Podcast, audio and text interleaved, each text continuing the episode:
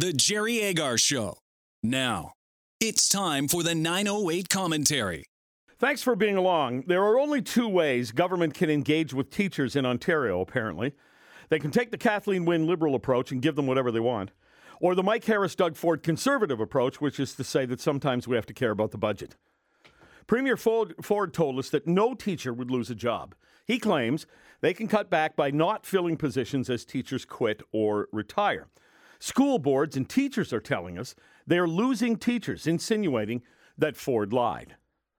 But Ford isn't the one who decides on what each school board does with each school. Government decides on budget total. No educator in this province, to my knowledge, has answered the question as to why we have to have more teachers now while we have fewer students. So, is it possible that the educators are shuffling the numbers around and using scare tactics to try to manipulate the public? I think it's more than possible. I think it's probable. The number of teaching positions the government has said needs to be cut back is very small. The deficit and debt are huge. Why do teachers think they don't have to help out once in a while? Let's start with this. Canadian teachers are among the highest paid in the world. Ontario is above average in pay for Canada. Who says? The Toronto Star, quoting the Organization for Economic Cooperation and Development, which comprises 34 developed nations.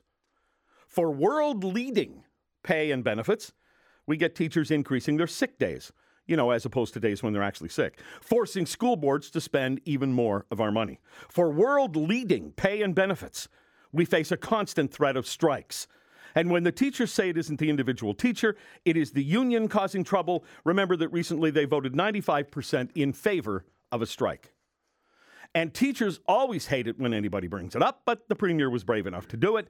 In addition to world leading pay and benefits, teachers have more time off than nearly anyone. Why doesn't that make them happy? Ontario teachers are like J. Paul Getty, who, when he was asked how much money would be enough, he said, more. Teaching is an honorable profession. It is time for Ontario's teachers to act honorably within it.